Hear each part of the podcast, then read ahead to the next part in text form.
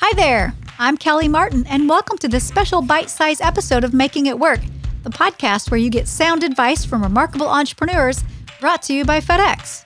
This is not a new episode, but a collection of some of the best bits from season one, episode four, where we talked about the realities of working with factories in the US and abroad and treading the fine line between quality and profit margin.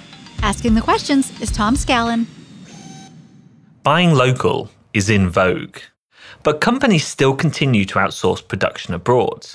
The thing that kept on coming up time and time again was that they aspire to order everything from US factories.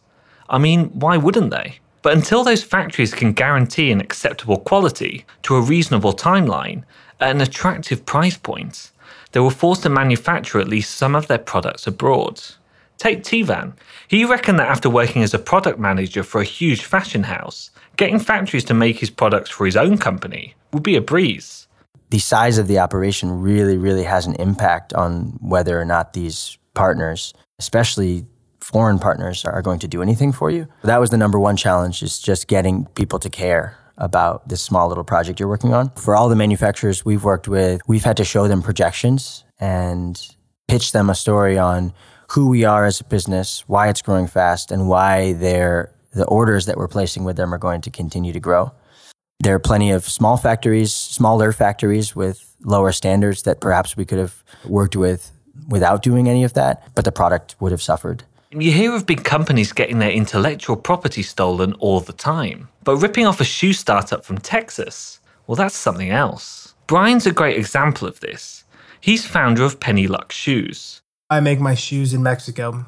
In Leon, Mexico, they made some of the best shoes in the world that rivaled Italy. I went through a lot of factories. I got ripped off a few times.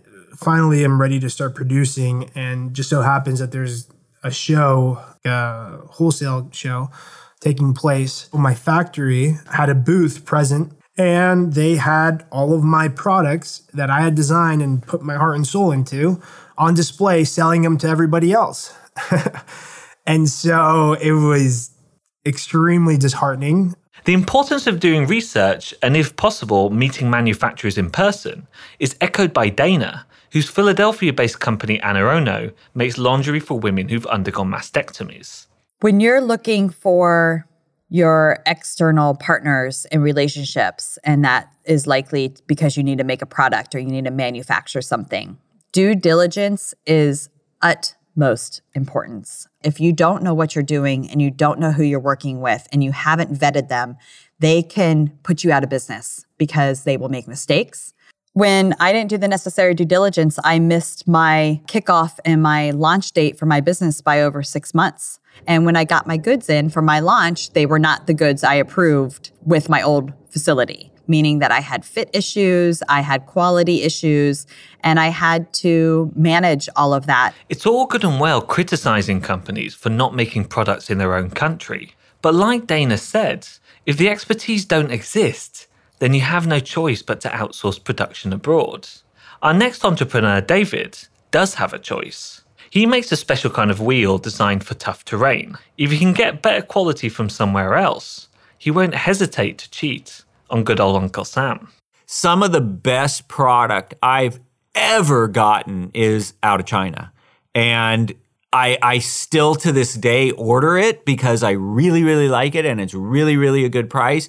And I do not have a US supplier for it. So in that particular case, there is no choice. I don't have a US supplier.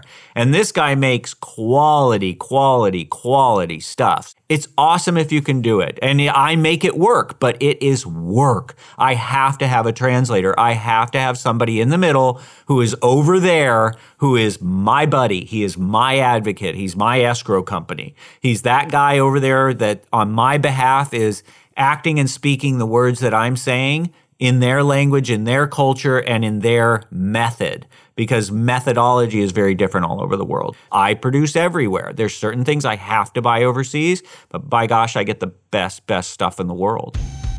That's it for this bite sized episode. If you don't want to miss out on new ones, be sure to subscribe. And if you're enjoying what we're doing here at Making It Work, why not give us a rating and review? We read them all. If you'd like to know more about the entrepreneurs featured in this podcast or want to listen to the entire episode, head to fedex.com slash making it work.